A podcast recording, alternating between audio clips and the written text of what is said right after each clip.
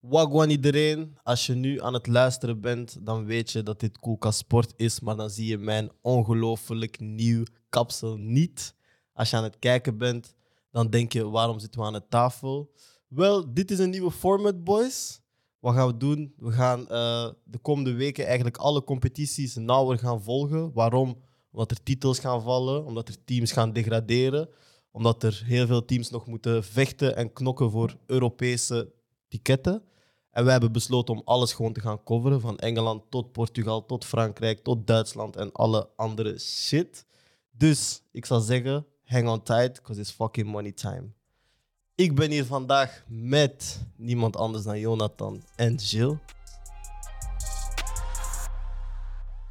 Boys, hoe gaat het? Prima. Oh, prima, zeg ik, man. Waarom prima? Het gaat goed. Ik heb lekker kunnen genieten van de speeldag van vandaag. Ja? En eerlijk gezegd, hè, ik heb dit lang niet gehad. Hè, maar ik heb zin in de Belgische playoffsfase. Dat is heel interessant. Bij wie? Ja? Bij wie? Echt? Bij wie? Ben je dan een voorstander van playoffs? Nee, kijk. Eigenlijk niet. Want ik vind het wel jammer voor Union. Maar ik begrijp het concept ergens, als ik hun logica een beetje volg. Want nu wordt het wel spannend. Van, ja. Kan Union het laten zien? Gaan ze het flikken? Gaan ze het doen? Snap je? Ja. Dus ik laat het aan de heren over. En ik zat lekker van afstand volgen. Ja, toch? Tenzij Sibo iets regelt, maar... Maar ik zou zeggen, dat is wel inderdaad waarom we deze format doen. Weet je? Omdat we alles echt wel strak willen volgen. Omdat hij nu zegt dat hij kijkt uit naar de playoffs, is er één competitie waar jij het meest naar uitkijkt? Ik ben altijd wel fan van de Serie A, maar dit jaar vooral de race naar de vierde plek in Engeland. Misschien zelfs de derde plek, want Tottenham is er al bijna dichtbij geweest. Arsenal is er ook dichtbij. Man U, Chelsea. Het zijn maar twee van die vier ploegen dat plekken 3 en 4 gaan kunnen krijgen. Dus daar ben ik momenteel ook al naar het uitkijken. Ja, toch? Je zou bijna denken dat we deze shit hebben geoefend. Maar we kunnen het dan meteen ook over... de 2 wedstrijden hebben van vandaag die we hebben bekeken. Zeker. We zullen beginnen met Inter vs Roma. Yes. Gewoon, Inter wint 3-1. Ze hebben gedomineerd. Roma was een beetje nergens. Maar wat vonden jullie van de wedstrijd en wie blonk er voor jullie uit? Ik vond dat uiteindelijk Inter gewoon beter voetbalde. Dzeko. Ik vind Dzeko heel goed dit seizoen. Dzeko... Ik vind dat Dzeko heel vaak onderschat is geweest in zijn carrière. Hij is niet wereldtop, maar hij is er net onder. Ja, ja. Altijd geweest, vind ik. Een goede subtopper die tegen de top aanleunt. Ja, man. Maar ik merk het ook in zijn acties en in zijn uitvoering. Heel professioneel. Heel goede basistechniek. Doelgericht ook. Wat zeg je? Doelgericht ook gewoon. Doelgericht. Ja. Hij heeft goede techniek voor zijn lengte vooral. Vind ik ook. Hij is niet lomp. Ja. Hij is niet... Hij is... Ja, maar Dzeko. Ik vond Brozovic goed met passes. Ja, open draaien. Hoeveel zij betalen om Brozovic naar Milan te brengen? Niet zoveel eigenlijk, want ik denk dat we met Benacer en Tonali wel 2 guys hebben die voor de toekomst toe het middenveld kunnen domineren. Bro, toekomst, bro. Winnen moet je nu doen. Het is money time. En je zit in de Serie A. Ik denk, moesten we spelen met een 3-mans middenveld al het geld van de wereld. Maar in die 2-mans middenveld zie ik Brozovic bij ons niet spelen. Dat is echt een goede voetballer. Hij is een magnifieke 6. Maar ik denk dat hij zijn window voor... een topclub heeft gemist. Ik denk inderdaad, vorige zomer werd hij zo'n beetje gelinkt aan Manchester United. En het jaar daarvoor misschien ook nog. En ja, ik zie hem het misschien niet doen bij een Liverpool of bij een City. Bij een City had ik hem wel vroeger misschien zien doen, maar nu niet meer op die intensiteit. Ik zie hem ook niet per se naar Real gaan, want zij gaan waarschijnlijk een guy als Chouameni halen voor tussen Valverde en Camavinga in middenveld te bouwen. Maar Barcelona zie ik hem het ook niet echt doen, dus ja... Dan is er zo de stap naar een echt topteam. Ik denk dat je dan beter zit bij een Inter, dat je gewoon meedoet voor het kampioenschap, elk jaar Champions League speelt. Dan denk ik dat hij daar wel goed zit. En het is misschien goed dat er heel goede spelers zijn die niet in de absolute top zitten. Ik denk dat we hebben allemaal wel genoten van Payet in 2016 bijvoorbeeld. Dus het kan wel eens gewoon dat er spelers misschien niet die stap maken, maar wel gewoon top zijn op hun niveau. Ja, toch? Ja. Ik denk wel dat we vandaag gewoon de toekomstige kampioen hebben gezien, man. Ik vrees ervoor, man. Ik heb Inter dit seizoen eigenlijk heel consistent gezien. Ik denk enkel van de derby in februari tegen Milan tot de derby in 1 maart voor de beker tegen Milan. Mm-hmm. Hebben zij een heel drukke periode gehad met heel veel Champions League, Coppa Italia en Serie A. Allemaal heel kort op één. Dat is eigenlijk hun enige periode waarin dat zij niet wedstrijden bleven winnen zoals ze eigenlijk de rest van het seizoen wel hebben gedaan. Ik heb ook opgezocht. Ze hebben voor de rest van dit seizoen, als ze 2 wedstrijden op rij speelden, was ze altijd 1 gewonnen. Ze hebben bijna niks verloren dit jaar. En ze spelen nu hun laatste 5 wedstrijden, waaronder een inhaalwedstrijd tegen Bologna, tegen de ploegen die 12e tot 17e staan, behalve Spezia. Dus ja, dat zijn eigenlijk allemaal wedstrijden die zij moeten winnen, het hele seizoen ook hebben gewonnen. Dus ja, ze hebben het nu volledig in eigen hand. En ik denk dat dat een ploeg is met genoeg ervaring voorin en achterin. Een ploeg met genoeg enthousiasme, met jongens als een Barella, met jongens als een Dumfries, die vandaag ook weer al fenomenaal was. Wat? Nou man. Dumfries is... Ik vind echt... Weet je, ze hebben 3 transfers moeten doen, omdat ze eigenlijk 3 echt key players kwijt waren. Ze hebben Dumfries gehaald, Çalhanoğlu en Dzeko. Maar ik denk ook dat dat 3 van de belangrijkste spelers zijn dit jaar. Ja.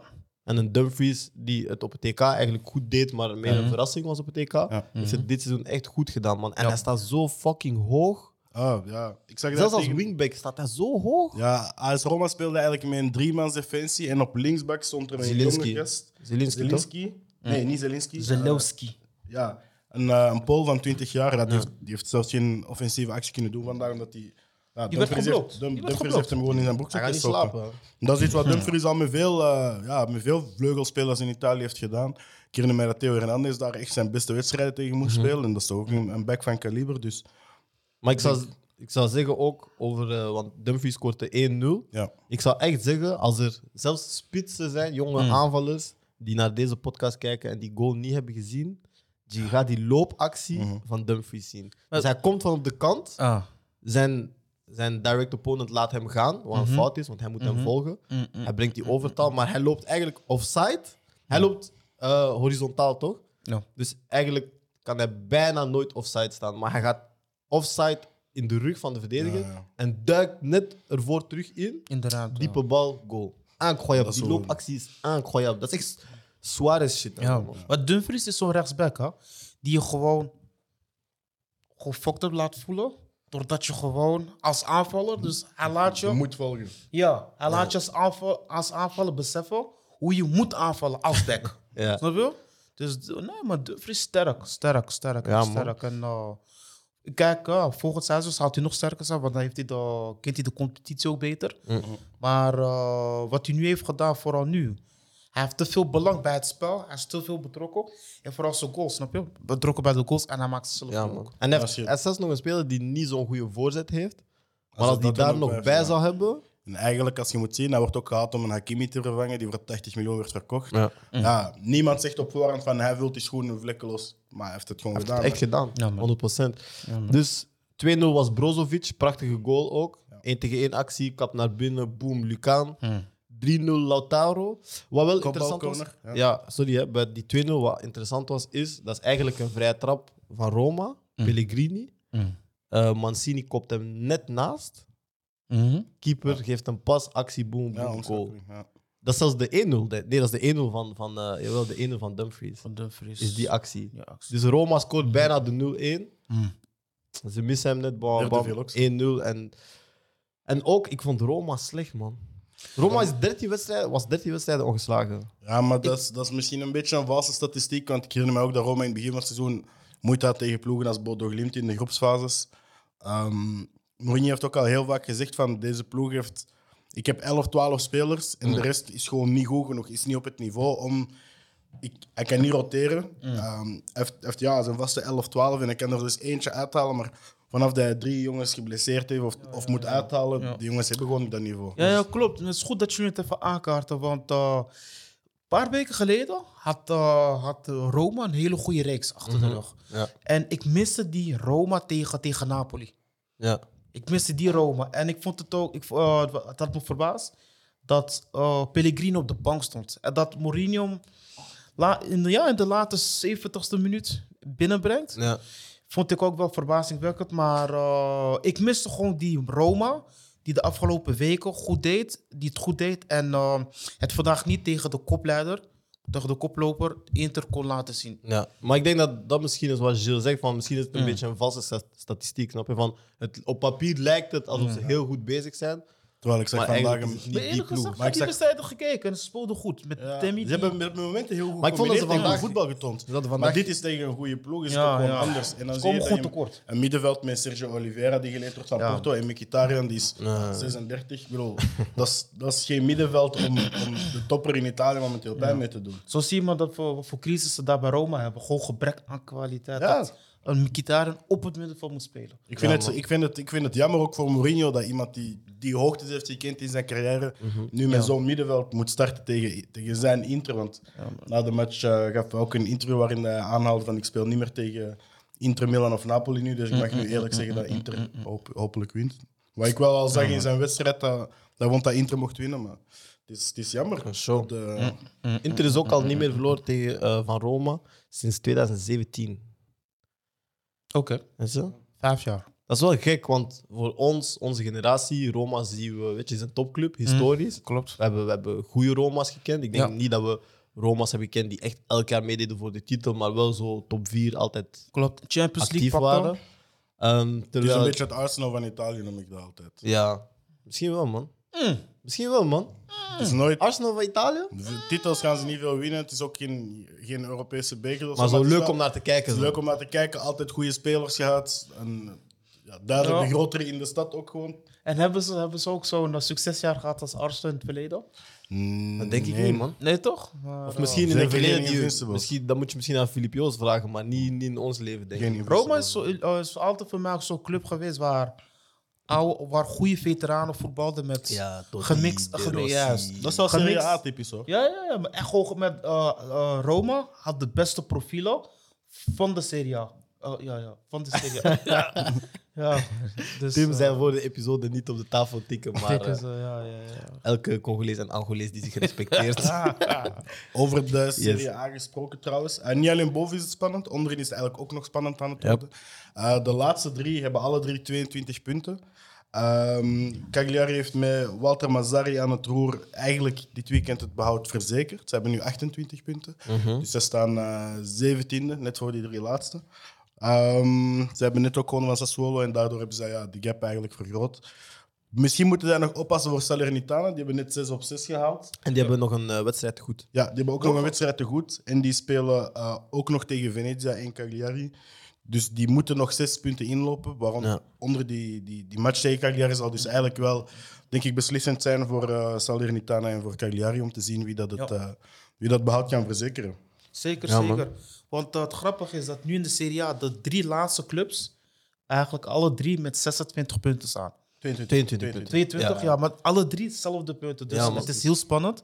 En morgen speelt Salernitana tegen Fiorentina, als ik me niet vergis. En Fiorentina kan die punten ook goed gebruiken. Kijk naar de wedstrijd. Ja, inderdaad, tegen Fiorentina. Yes, klopt. In de middag. Dus ik ga wakker worden.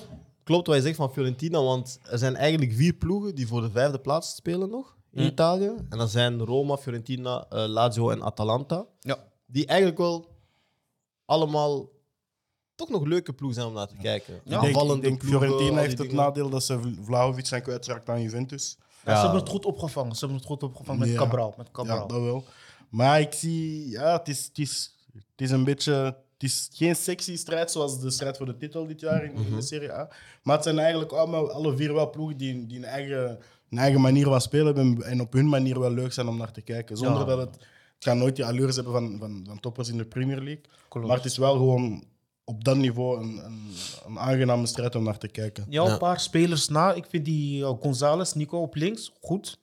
Als hij voor mij mag, volgens mij kan hij wel bij een Premier League meedraaien bij middenmoot. Zet op. Nico González. Jawel. Doet het goed. West Ham-achtige... Doe maar eerder een Wolverhampton. Oké. Wolverhampton of... Ik kan zelf bij Menu, hoor. Bij Menu wat er vandaag... Bij Menu kan hij gewoon meedoen. Ze kunnen hem goed gebruiken op links. Maar dat laten we voor straks. Ja, toch. Maar nee, Fiorentina... Ja. Het gevoel dat ik vandaag bij Fiorentina... de afgelopen weken van Fiorentina krijg... is die Fiorentina van 2008-2009. Okay. Toen ze met Mutu speelden. Adrian Mutu. Wat weten mensen van Adrian Mutu? Was Montolivo toen al? Ja, Montolivo was er. Was Gilardino er? Gilardino was er waarschijnlijk. Akulani was er. Ze hadden die goede verdediger achterin. Mijn naam even kwijt. Ah bro, ik heb mijn geheugen. Maar was het seizoen dat ze gewoon nog Europa League speelden? Ja, ze hebben wel zo'n paar keer zo'n die greep na die top 4 net niet of net wel gehaald. Het is een beetje zo wat de Atalanta deze jaar, de voorbije jaren heeft gedaan. Voilà. Dat was die er is altijd wel zo één uitschieter van de middenmoot. Ja, shout-out Adrian Cocaine Mutu, man. Ja, man. En, wow. En het grapje ook nog, Blessing, ex-coach van Oostende, die zit nu bij Genoa. Ja. Ik heb nog nooit iemand zo vaak gelijk zien spelen. Die hebben momenteel 16 gelijke spelen. Ja, maar meer is dan alle andere clubs in de Serie A. Dus, en die staan ook voorlaatste. Dus dat is raar. Dat is het gekke aan voetbal, hoe dat het soms op van die kleine marges. Ja, want als je 6 van die wedstrijden misschien toch een doelpuntje scoort, dan draait je een fantastisch seizoen, terwijl ze nu... Hij heeft ze goed aangepast aan het Italiaans voetbal, man. Nou, de vies. Boys, we ronden de Serie A hier af. Yes, is cool. We gaan naar de Premier League, want vandaag was er een prachtige wedstrijd. Vandaag was een wedstrijd die iedereen moest en ik hoop heeft gezien. Arsenal tegen Man U. Jullie verdienen die tijd niet. U. Nee. Wat hebben jullie te vertellen over deze wedstrijd? Alsjeblieft. Shout-out Brian. Maar. Doe maar. Ik was... Na een kwartier had ik in die match door van... Er is een bepaald niveau... En er zijn 4 backs die alle 4 onder dat niveau spelen. Tavares en Cedric van Arsenal. Ja. En Dallo en Telles. Van United. Mm-hmm. Ik vond die alle 4 echt te weinig over dit niveau. Zijn allemaal Portugezen? Dallo is Portugees. Telles is Braziliaan. Okay. Tavares is Portugees en Cedric is denk ik ook Portugees. Ja, Cedric Suarez. Ja, dat is wat ik tijdens de match ook dacht. Ronaldo heeft ons gefopt met al die Portugezen. Ook Bruno Fernandes die een penalty mist. Schandalig. Ik vond het... Wel, Man U was teleurstellend. Is misschien al veel gezegd, want het is de laatste weken gewoon... Nee, maar toch wel, man. Want ik vind ook die eerste goal van Tavares... Een afgeweken bal. Ja, maar zo... Ja. Als je kijkt, de voorzet die eerst komt, daarop wordt verdedigd, is ongelooflijk. Dat kan niet dat die bal nog bij Saka komt. En dan tijdens actie, hij trapt, keeper haalt hem eruit, Tavares scoort. Maar hoe ze verdedigen, want ze hadden Harry Maguire op de bank gezet. Het was Lindelöf en Varane. Ja. Maar ik ben blij, want ik heb altijd gezegd dat Varane een fraude is, man. Varane is een fraude. Ja? Hij is gewoon een atleet. Hij is een fraude. Ik denk dat hij vanaf dat WK heeft gewoon is het allemaal bergaf gegaan. Hij is een fraude. Hij had gewoon Ramos naast hem die een superheld was. En nu ziet de echte wereld zijn echt niveau, man. Ja, maar had je ook gezien? Ketia stond 2 keer in zijn rug. Ja, hij heeft zelfs 2 keer. Hij heeft zelfs die offside goal, die dan een penalty wordt. Ja. En hij heeft nog zo'n kans die De Gea eruit haalt. Ja. Maar wat vonden jullie van die fase, van die penalty? Ik vond het duidelijk penalty, maar ik vond het... Het is gek, want we zien in de VAR, kijken we eerst naar offside. En als het geen offside is, geven we de goal in plaats van de penalty. Maar ik denk dat... het is logisch. Het is logisch dat het een penalty is voor mij. Ik denk, komt eigenlijk in de rug van Saka, denk ik dat het is. Ja. Die dan zijn tweede penalty op rij, want dat vorige week ook een penalty scoort tegen Chelsea. Dus Saka, die levensbelangrijke penalties blijkbaar toch wel kan scoren. Ik denk dat die eerste gewoon... Ja, dat was te vroeg in zijn carrière. Hij had niet gespeeld, te veel druk. Ja, in K-finale is niet... Hoort er allemaal bij. Maar hij speelt wel een hard seizoen, hè? Ja, hij is bezig. Hij is on fire. Ja, man. Ik heb hem veel shit gegeven in onze allereerste episodes daar, maar hij zou zijn ding aan doen. Ja, maar we zeiden toen dat het beter was dan Ford, en dat vind ik ook weer niet. Hè. Wie zei dat? Ik niet. Nee, alleen Andy zei dat. Ja, fuck Andy, bro. Ja, maar ik bedoel... daarom dat we toen zoiets hadden van, wow, even... Ja. En plus, toen was hij ook nog niet de persoon die hij nu is. Ik bedoel, dit is waarschijnlijk het beste seizoen van zijn leven tot nu toe. Ik vond ook... Ødegaard vond ik fantastisch. Hij is een man aan het worden. Ik vond die eerste helft... Hij is een man aan het worden. Hij is geen real kindje meer. Hij is nu die boy aan het worden. Van, ik draag hem die main. Ik vond vooral in de eerste helft wat me opviel was... Hij stond... Ja, ik heb een Emile Smith-Rowe, een Saka en Ødegaard. En dat zijn zo... Alle 3 eigenlijk in de link tussen het middenveld en de spits. En ik vond Ødegaard fantastisch vanaf het moment dat hij van rechts naar binnen kwam. En wist dat linksback Telles, die ging niet doorzetten op hem. En Sancho ging ook niet terugverdedigen. Hij was altijd vrij. Ja. In de tweede helft weet ik dat er op een bepaald moment was het olé, olé, omdat ze de bal zo lang hadden, geeft Varane een prachtige panna. In het Frans zeggen we la hagra. Ja, hagra. Ah, ik vind Ødegaard, hij is een fantastische speler aan het worden. En, het is gek, want op zijn 16 wordt hij gehaald door Real. En dan zijn er zo'n paar uitleenbeurten. En het komt er nog niet uit van jongen van 18, 19. En iedereen zegt van, dat is een flop. En uiteindelijk, die jongen staat er nu bij Arsenal. Ja. Ik denk dat als hij zo blijft spelen, nog een seizoen hierna, dan gaat hij terug misschien eens naar een absolute topclub gaan. Ja, Barça. Maar ik zie die jongen... Ik zie die jaar per jaar groeien. En het is mooi om te zien dat iemand dat op zijn eigen manier toch kan halen. Ja, maar ik begon echt in zijn potentie te geloven toen ik was bij Sociedad. Met jaloezie. Daar kreeg hij zo eindelijk die vrijheid. En in een ploeg die toch wel technisch competitief is. Weet je, het is niet dat zij 14e, 15e staan of zo. Ja, dus ze spelen voetbal. En daar begon hij zo. Maar nu vind ik hem echt... Hij is de patron. Hij is die leider. Hij is de patron. Maar een andere speler bij Arsenal die ik echt wel wil highlighten is Ramsdale, man. Ramsdale is een goede keeper. Want zelfs in deze wedstrijd heeft hij een paar goede reddingen die echt beslissend zijn. Weet je, bij de 1-0, op een schot van Ronaldo, op een actie van Elanga, al die dingen.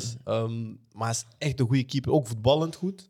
Okay. Ik heb hem daar in actie ineens zo lijnen zien breken en zo, dat ik dacht van oké, hij is niet voetballend terstegen en zo, maar hij is goed. En zeker voor het type voetbal dat Arteta wil brengen. No. Maar ik denk dat ze daar echt wel geluk hebben dat ze deze keeper hebben voor de komende jaren, man. En ik denk, het spel van Arteta is ook zoiets dat er altijd een risico in zitten. Ik denk dat Arsenal onder Arteta zou volgens mij nooit een ploeg worden die defensieve records breekt. Of ze moesten een guy als een Laporte of een Diaz of een Van Dijk gaan halen. Omdat ze hebben niet die absolute top van de centrale verdedigers.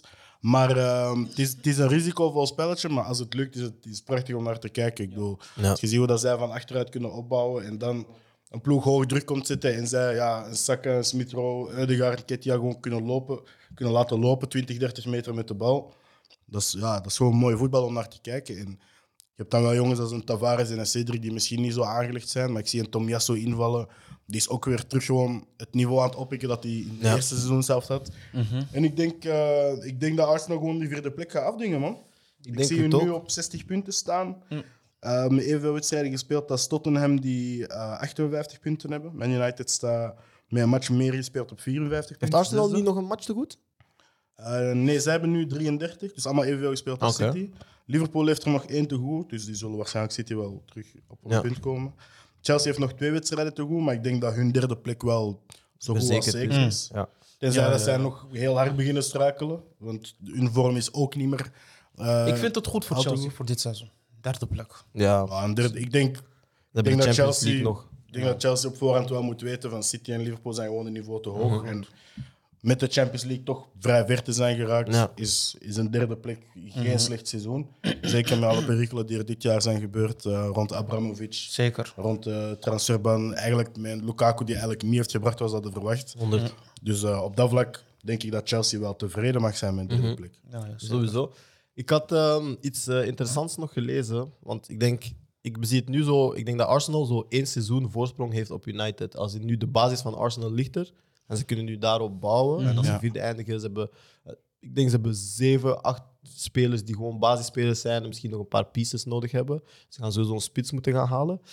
Maar bij United zijn we meer aan het denken van oké, wie gaat er weg? Weet je? Ja, alles moet. Maar ik had een stat gelezen over Pogba, die in de 3 voorbije seizoenen maar 62 matchen van de 114 mogelijke wedstrijden heeft gespeeld. Dus dat is eigenlijk gelijk aan 53% van de wedstrijden. Ja. Dus ik heb zoiets van, of het nu positief is of negatief, hoe kan je eigenlijk kritiek geven op zijn spel als die maar de helft van de wedstrijden heeft gespeeld? Hij is gewoon niet fit geweest, uiteindelijk. Ja, en ik weet dat Ole liet hem op een bepaald moment ook op linksbuiten starten om naar binnen te komen. Omdat hij hard vertrouwde op McTominay en Fred. Dus het is... Ja, ook met blessures. Ik bedoel, het is zeker niet dat hij daar 4 jaar fit is geweest. Maar het is jammer om te zien, want ik denk als we... Puur naar talent kijken is dat een van de beste 4, 5, als misschien niet 2, 3 middenvelders in zijn generatie is. Maar hetgeen wat eruit kwam is, eigenlijk alles na Juventus is gewoon niet goed genoeg. Bij Frankrijk heeft hij dan wel een WK gewonnen, dus dat is dan eigenlijk nog wel zijn palmarès dat hij naast Kanté op middenveld met Frankrijk gewoon wel het beste middenveld was op internationaal vlak. Maar ja, het is jammer. Ik hoop dat hij... Ja, misschien moet hij maar naar City of naar Liverpool gaan of zo. Hij is een piek voorbij, man. Hij is een piek voorbij, maar ik zie hem wel nog... Ik zie hem niet aan... Hij moet naar een topclub. Nee, dat kan ik niet zeggen, man. Wel, middenvelders kunnen met die genialiteit... Zijn niveau is exceptioneel hoog. Nou, maar kijk, weet je, zijn niveau is exceptioneel hoog, man. Pogba... Maar naar waar zie je hem gaan? Hij kan in elke topclub spelen. Ja, maar in welke club? Is er nu plek voor Pogba? Voor mij, ja. PSG is er plek, Real is er plek. Real is er plek. Real is er plek. Er is nood aan vernieuwing, er is plek. Maar als Pogba naar Real gaat, je laat Camavinga boven hem spelen. Nee, maar Pogba, waarom zouden ze Pogba halen? Hij is gratis. Ja, maar er was vroeger altijd die rumor dat ze hem gingen halen. Ze hebben hem nooit gehaald. Ja, maar nu is hij gratis. Dus nu is het niet zo van, we gaan er money aan verliezen door hem te halen. Pogba mag naar Valencia gaan. Kijk, dat is te weinig. Maar Pogba is Kondogbia of zo. Nou, stop. Kondogbia, ik voel respect. Kondogbia is hard bij atleten, dat moet ik wel geven. Snap je? Maar, weet je, we waren samen heel hard in het WK U20. Heb je dat gekeken? Ik moet zeggen, dat was het eerste moment dat ik echt fan was van Pogba. Dat was het WK U20 tegen Turkije, hoe dat hij op zijn age... Dat was een eenmans middenveld. Ze speelden met een 4 en 5. Hij was het middenveld en heeft gewoon Turkije middenveld gewoon... Wanneer Pogba en Kondogbia beide op Clairefontaine komen, hè? Als Pogba voorbij loopt, doet Kondogbia zo. En wanneer Pogba voorbij is gelopen, mag hij terug omhoog kijken. Bro, dat zijn petit frère. De laatste wedstrijd dat ze samen op het veld stonden, komt ook bij hem naar huis gestuurd. Hè? Jullie weten hoe trouwfeesten zijn, toch? Er zijn bepaalde mensen die eerst eten mogen halen. Ah. Kondogbia en Pogba, dat is hetzelfde. Kondogbia blijft zitten tot Pogba zijn eten is gaan halen. Hij zit en dan zegt hij, nu jullie tafel. Maar weet je wat het grappig is? Het is goed dat je het zegt, want uiteindelijk tussen die twee spelers heeft het ene support, heeft de ene eruit kunnen halen wat hij is gehad. Ja. Snap je? En Pogba niet. Pogba werd gemeten aan de absolute top. Ja. Die gast speelde als het taant op het veld. Hij heeft het niet bewezen. Hij heeft het niet eruit gehaald. Nou, hij heeft het niet geflikt. Hij is wereldkampioen. Ja, oké. Okay, op clubniveau heeft hij niet. Op clubverband. Vooral periode menu. Ja, oké, maar dat is het enige. Ja, maar dit kost carrière. Dat is wel een van de belangrijkste aspecten als voetballer. Ja, gewoon je clubcarrière, zeker bij die topclub. Ja, maar bro, je komt in een club in reconstructie. Je komt in een club in reconstructie en er wordt van jou verwacht dat jij de nieuwe gloriedagen moet gaan behalen in een club met een slecht bestuur, met slechte coaches. Kan je niet op hem steken, man. Dat kan je niet op hem steken. En zeker dan dat hij het meeste kritiek heeft gekregen in het seizoen waar hij de beste speler was. Dat kan je niet op hem steken, man. Hij heeft zijn ding gedaan. Hij heeft niet 4 slechte seizoenen bij Man U. Ik denk dat hij misschien wel, ondanks de blessures, het maximale heeft uitgehaald wat hij kon doen bij Man U. Maar dat Man U hem ook nooit gewoon heeft gefaciliteerd. Ja. Ze hebben nooit een Kanté naast hem gezet. Mm-hmm. Want er zit een Kanté naast hem en het is een wereldklasse middenveld. Ja, man. En zij hebben, je zit er met een McTominay of een Fred. En Fred is ook niet die persoon. Fred is misschien meer zelfs in dezelfde rol als Pogba. Zoals je ziet bij Brazilië. Als hij naast een Casemiro of een Fabinho staat en die baldrager mag zijn, dan is hij goed. Zo is Pogba goed. Als hij die drager of die passer mag zijn, hij moet niet de 6 zijn. Yep. Is de specifieke kwaliteit. Ja, zit hem naast iemand die zijn gebreken opvult. Klopt. Hij is wereldklasse. Maar geen leader. Pogba is voor mij geen leader. Ik denk wel dat hij dat kan worden. Hij kan het worden als hij zijn spel aanpast. Snap je? Als je gewoon volwassener wordt in zijn spel. Ja, misschien wel. Ik heb ooit een essay gelezen waar iemand zei dat hij... dat zijn grootste vervloeking is dat hij zo lang is. Dat hij daardoor door zijn kracht meer tijd heeft altijd. En eigenlijk, het maakt niet uit of er een verdediger in zijn buurt komt, want hij kan die afhouden. Ja. Terwijl als hij het postuur heeft van een Modric of een Xavi, dan moet hij spelen. En hij kan dat. Want we weten allemaal, als die jongen een linie moet breken, die breekt een linie. Maar weet je wat het is? Pogba zit in zijn gedachtensfeer. Hij wil altijd... Hij wil het laten zien. Ja, hij wil het laten zien. Hij is een flankspeler op middenveld. Wat boven verwacht wordt. Ja, maar ik vind gewoon dat hij altijd op de slechte plaats staat. Hij zet hem nooit in de juiste... Ja, dat is waar. Alleen bij Frankrijk hebben ze dat gedaan. Hij moet in de laatste 30 meter, dat is waar hij moet staan. Dat zonder een 10e zijn. Is. Voilà. Ja, dat is waar hij beslissend is. Voilà, weet je wat Pogba mag doen? Hij is nu transfervrij, toch? Ja. Hoe doet Juve het? Niet goed, toch? Laten we terug naar Juve gaan. Dat is ook vaak een rumor geweest. Misschien wel. Dan kunnen we elkaar de handen schudden. Ja. Ik zie hem daar misschien inderdaad met Zakaria rond hem, die Gato wel kan opvangen. Locatelli, die ook meer een regista is achter hem. Voilà. Dan kan het misschien wel lukken. Want bij Juve was hij ook gewoon de persoon. Je had Marchisio, de werker. Je had Pirlo, de 6 achter hem. En je had Vidal, ook nog een werker die daarop liep. En breken. En hij moest gewoon het spel maken op zijn manier. En dat is waar hij op het beste is. En dat is wanneer een Kanté naast hem staat, wanneer een Vidal naast hem staat, dat is Pogba op zijn beste. En anders Arsenal, man. Zie je het gebeuren? Nee. Zij spelen Champions League? Als ze Champions League spelen, misschien wel. Maar nog heel snel over die vierde plek. Gelukkig zijn er 3 ploegen die strijden voor de vierde plek. Dus Arsenal, Tottenham en United. En aangezien ze alle 3 chokers zijn, is het eigenlijk wie het minst gaat choken die de vierde plaats zal nemen. Want Tottenham heeft nu ook weer gelijk gespeeld en hebben in 2 wedstrijden 0 schoten op doel. Daarmee wil ik een shout-out geven aan Harry Kane bij Chip. Dat is verschrikkelijk. Dat is ongelooflijk, man. Is er nog iets te zeggen over de Premier League? Ja, degradatie. Norwich en Watford zijn zo goed als gedegradeerd. En Newcastle, die een aantal maanden geleden voor de degradatie speelde, staat nu gewoon 9e, man. Volgens mij had... wie had dat laatst tegen me gezegd? Volgens mij was dat Wassim. Wassim zei tegen mij dat Newcastle de tweede beste ploeg was... Die het meeste heeft gescoord in 2022 in de Premier League. Ah, dat kan heel goed zijn. Ja. Sinds nieuwe trainer is gekomen, ben ik zijn naam kwijt. Dat is eigenlijk dat ze die transitie hebben gemaakt. Ja, ze hebben een paar transfers gemaakt. Trippier binnengehaald, Chris Wood, Guimarães. Die 4 goals en 3 assists heeft. Of 3 goals en 1 assist in 3 wedstrijden. Hij was bij Lyon ook al waard, man. Ja, maar hij is het echt wel aan het doen, man. Dus ja, Newcastle, ik ben wel benieuwd volgend jaar met de middenloog die ze hebben, wat ze gaan doen en of ze misschien een nieuwe top 8 ploeg worden. Who knows? Ik ga Crystal Palace volgen volgend jaar, man. Ja, als Vieira blijft, is het wel leuk om naar te kijken, 100%. Edouard. Dat is blijkbaar, Brian zei ook, dat is een van de leukste clubs.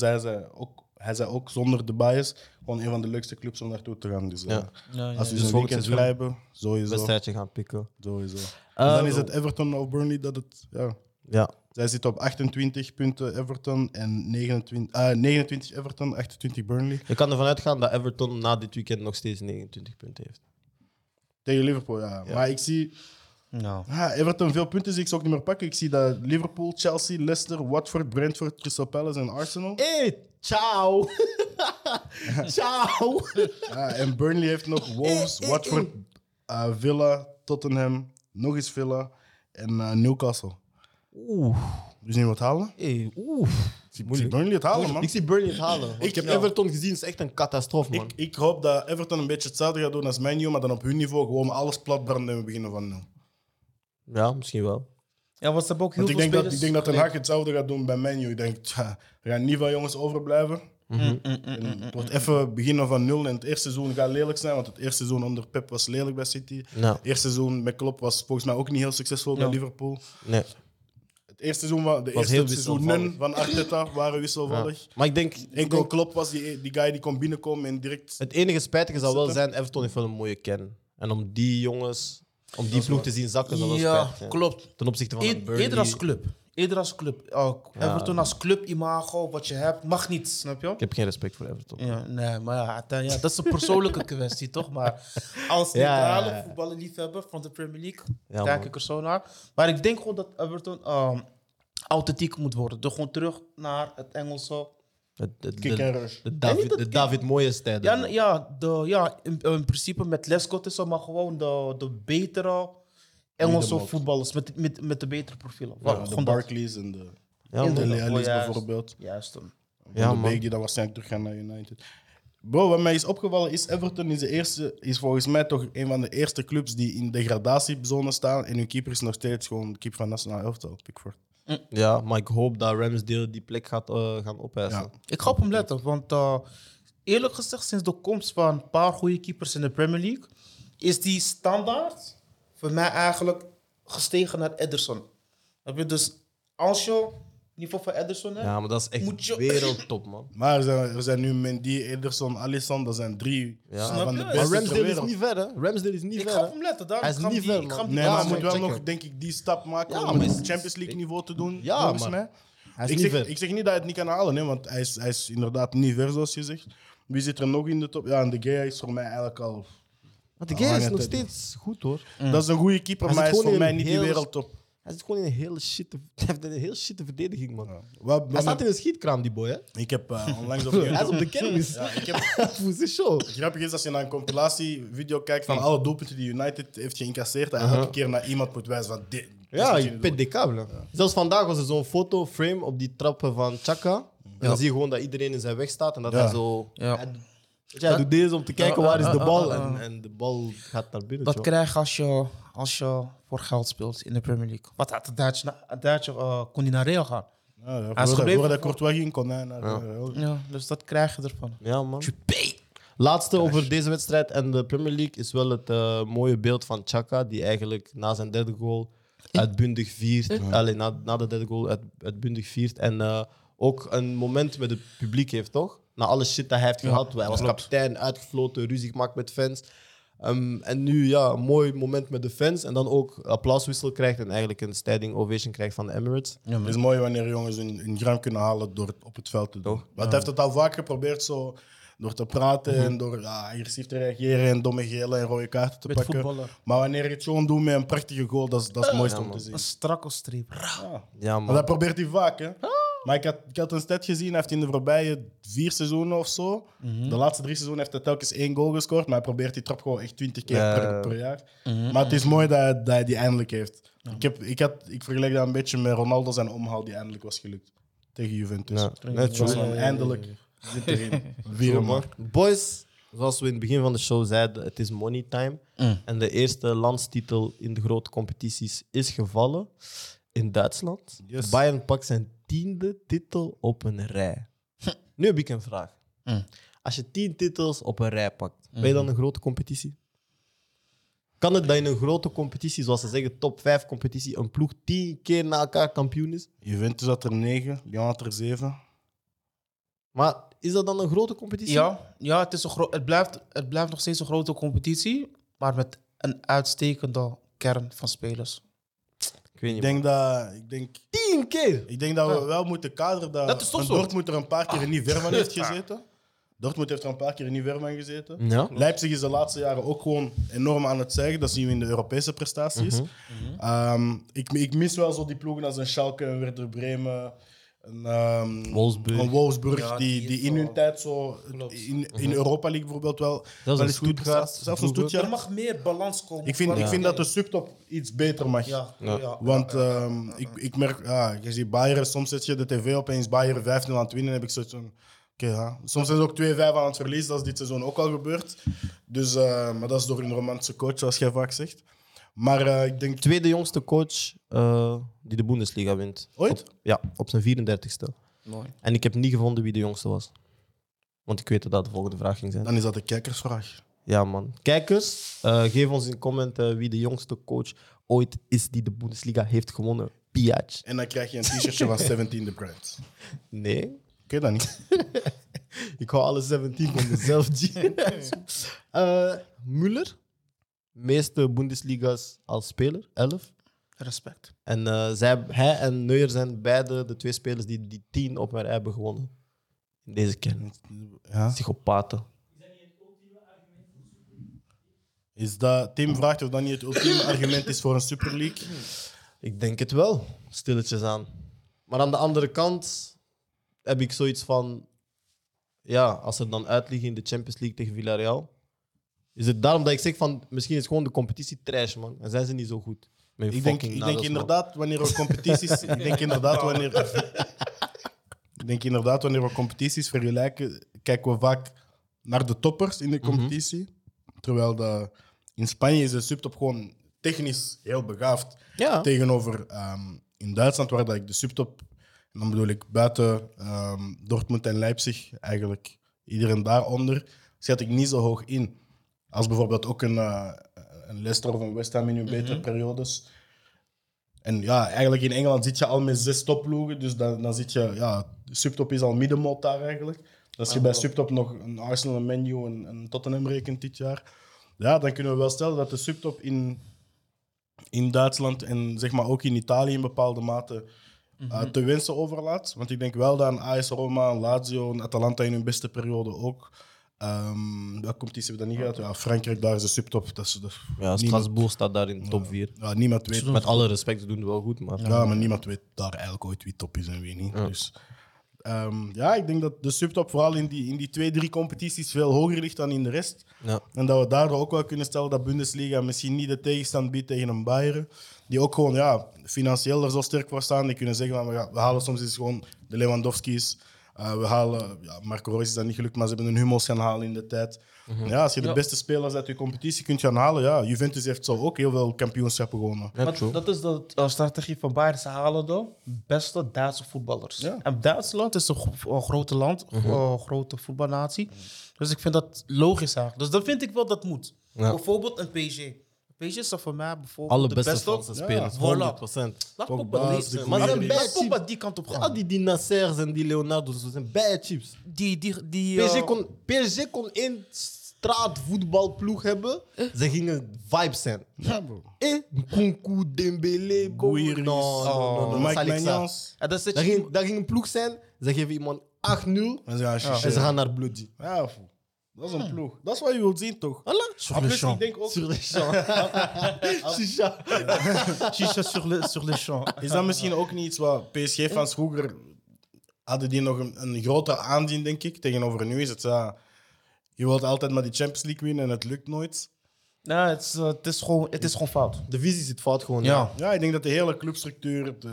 Ja, man. Het is van top tot bodem is het klopt. Maar ik denk misschien, op die vraag ook van de Super League, ik denk misschien is het ook zo gewoon dat de Premier League zo veel beter wordt jaar na jaar. Mm-hmm. Dat de standaard is en dat we daardoor alle competities minder en minder beginnen te vinden. Want het is wel zo, we hadden het net over Italië en al die dingen... In bijna alle andere topcompetities is de strijd om plaats 2 of 3 en tot en met 6 en zo allemaal interessant. Ook in Duitsland nu, van 3 tot 6 is het eigenlijk interessant. Je hebt Leverkusen, Leipzig, Freiburg en Union Berlin. Union Berlin is een verrassing. Ja. Maar die staan 5 punten verwijderd en die spelen voor Europese plaatsen, weet je. Dus misschien is het gewoon dat de Premier League zo zwaar de standaard aan het worden is en eigenlijk op zich de Super League aan het worden is. Ja. Want als je ziet welke money er daar zit, ja, die budgetten zijn gewoon anders. Dat we alle andere competities gewoon een beetje meer en meer shit beginnen te vinden. Terwijl dat die eigenlijk qua niveau misschien lager liggen, maar wel in hun competitie competitief zijn. Ja, het komt er eigenlijk op neer dat bijvoorbeeld andere competities gewoon nog steeds goede voetballers hebben en goede clubs zijn. Maar dat bijvoorbeeld de middenmotors in de Premier League de beste spelers kunnen halen uit de andere competities. Ook. Dus bijvoorbeeld... Laten we zeggen, wat de top in Italië, Frankrijk of in Duitsland kan betalen, dat kan een middenmotor in. Ja, dat is. Dus uiteindelijk bepaalt de financiën. Ja, man. Ook, ja, in de Super League gaat dat enkel nog maar versturen. Ik bedoel, dat gaat volgens mij hetzelfde effect hebben als de Premier League. Hé, ça va. Ik weet niet wat ik heb. Is dat water of? Attack. Nou, maar hetgeen wat we nu zeggen over Premier League gaat ook gezegd worden over een Super League. En dat is eigenlijk... Als je kijkt naar de geschiedenis van het voetbal, vroeger was er Europa Cup 1 en was het eigenlijk die directe uitschakeling. En toen heeft de G14 beslist van we gaan er een groepsfase van maken, omdat zij weten van hoe je als Real en Bayern elkaar in de eerste ronde zien. Dus met die groepsfase heb je al meer zoiets van oké, de toppers zullen elkaar in een later stadion tegenkomen. En de Super League is het logische gevolg daarop. Dat is ook nog meer die toppers hun macht geven. En er zal wel eens een ploeg zijn die er eens bij mag komen. Een Benfica mag er eens bij komen. Een Napoli mag er eens bij komen. En de Ajax kan er eens bij komen. Alles is corruptie, man. Maar Ajax behoort dan tot de top. Alles is corruptie. Ik hoop het voor jullie, maar het gaat gewoon om die grote ploegen. Alles is corruptie, man. Die grote ploegen die meer... Altijd corruptie. Altijd de grote teams die alles beslissen. Dat is in competities zo. Ik ben geen dat was met de play-offs zo. Dat zie je zelf in een klein land als in België. Kom, we starten onze eigen competitie, man. Franchement. Ik ga even snel herstellen van mijn Achillespees. Je hebt meer dan alleen Achillespees. Boys, ik heb nog een paar heel snelle bullet points. Cristiano Ronaldo is de eerste speler geworden die 100 goals heeft gescoord in de Premier League en La Liga. Verstevigt dit zijn argument als GOAT? Antwoord is nee. Dat betekent niks voor mij. Een interessante vind ik wel. Alexander Mitrovic zit aan 41 goals in de Championship. Hij is daarmee de eerste speler sinds Guy Whittingham in het seizoen 92-93 die meer dan 40 goals scoort in de Championship of League One. En Guy Pascal is mijn drijder, dus ik noem hem gewoon Guy. Had er dat jaar 42. Dus hij kan dat ook gewoon gaan verbreken. Maar 41 goals. Ik weet niet of mensen dat beseffen. Dat is abnormaal veel. 41 goals. Dat is elke week scoren, hè. 41. C'est du n'importe quoi. Ik denk dat Mitrovic vanaf nu gewoon contracten voor 1 jaar moet afsluiten bij de ploeg die is gedegradeerd van de Premier League. En we moeten zeggen van eigenlijk Norwich en Fulham moeten gewoon zo hun ding vinden. Ja. Weet je wel, we degraderen om de beurt en we zien elkaar nooit. Koop dus mij, in het jaar dat ik in de tweede ben, je zet de bal voor op mij, ik word topshooter, jullie promoveren. Dat kan zijn bek zijn. Volgend jaar ga ik naar Fulham en help ik hun terug. Dat kan echt zijn bek zijn. Dat is gewoon een businessmodel, man. Hey, je weet niet hoeveel die ploegen pakken om te promoveren en te degraderen. Hè? Dus hij kan gewoon zeggen van, weet je wel, geef mij 10% bonus, ik word topschutter, ik hoop een legende in de championship. Want ik hoop oprecht dat Fulham niet zo clausules had van premie per doelpunt. Waarschijnlijk wel. Yvonne Gallas. Ja, maar als hij dat in zo'n contract heeft staan, dat hij per doelpunt... Man gaat op pensioen. Die makelaar heeft... Servië is rijk. Deze man... Deze een paar villas gebouwd in Servië. Deze man gaat deze zomer met Luka Doncic naar Xaar, bro. Hé, nou, c'est show. Hij gaat sigaren roken. Ja, man. Hé, Gabriel Jesus heeft vandaag in minder dan een uur 4 goals en 1 assist afgeleverd tegen Watford. Watford die in gewone termen toch een beetje de kei van mensen is. Dit is pas normaal. Watford dameert, hè. En plus, Gabriel Jesus Watford 8 goals, hè. En plus, Gabriel Jesus is toch sinds gisteren of zo op de transferlijst geplaatst. Ja. Omdat Haaland zo gezegd zou komen. En in 2023 is hij vrij. Dus City moet hem deze zomer eigenlijk verkopen. En Arsenal zou hem 6 miljoen hebben geboden. Maar tegenover de 3,5 die hij nu verdient. Krijgt hij maar 3,5. Maar... Wat verdien jij? Wat verdien jij? Nee, kijk. Nou, maar, kijk, als ik 3,5 kan pakken, hoor je mij niet klagen. Maar laten we even terugkomen op Jesus. Zou wel denken dat hij meer zou verdienen. Ja, maar ik denk, hij had een lang contract getekend. Dus toen hij toekwam, hij kwam toe, hij was 17, 18. Zoiets. Ja, 18, of misschien zelfs 16. Brazilianen mogen pas op hun 18 komen naar Engeland. Ik ging bijna een paas gooien, bro. Als je nog langer wacht met die komen, dan zei hij: oh, naar Engeland. Ja, maar Jesus bij Arsenal. Toen ik het las, dacht ik: ja, man. Dat is een technisch team. Wat we er net zeiden over Ødegaard, Saka. Wat we er net zeiden over Sociedad toen Ødegaard daar zat. Maak er maar een technisch team van. Als Jesus zo scoort als dat hij vandaag deed, want hij zal zichzelf misschien ook wel in de picture zijn aan het spelen. Ja, Pep zal misschien ook wel weten van als ik hem nu even een paar matchen geef tegen de slechte ploegen, dan krijg ik misschien iets meer voor dan ik normaal zou moeten krijgen. Dit is mijn 11 voor volgend jaar. Dus Ramsdale, Tomiyasu, Ben White, Gabriel, wat is zijn naam? Gabriel Magalhaes. Ja, hè? Tavares. Nee, nieuwe linksback kopen. Nou, gewoon voor vibes. Nee. Koop Ronaldo of zo. Tavares, links Smith Rowe. 10, maar Ødegaard. Rechts Saka. In de spits Jesus. Middenveld Lokonga Pogba. Wat? Zou mij een party verkopen? Nou, ik heb een invaller. Je moet een goede bank hebben. Ik heb een goede linksback voor ze, Grimaldo. Grimaldo is hard. Maar Tavares is weggegaan bij Benfica en Grimaldo altijd speelde in zijn plek. Okay, dus het was één van de twee. Maar Grimaldo moet naar Barca, man. Ja, vind ik ook. Zo'n type Alba. Allerlaatste bullet point. Serein. In de strijd voor het laatste ticket voor de eerste klasse volgend jaar. 0-1 gewonnen in Molenbeek. Shout-out Molem, on ensemble, Tavares. Bon, on n'est pas ensemble, parce qu'ils zijn verloren, mais t'as compris. En de terugwedstrijd is op zaterdag 30 april. Wie gaat het halen? Gewoon kleine voorspelling. Het zou mooi zijn. Het zou mooi zijn als... Molenbeek, ja.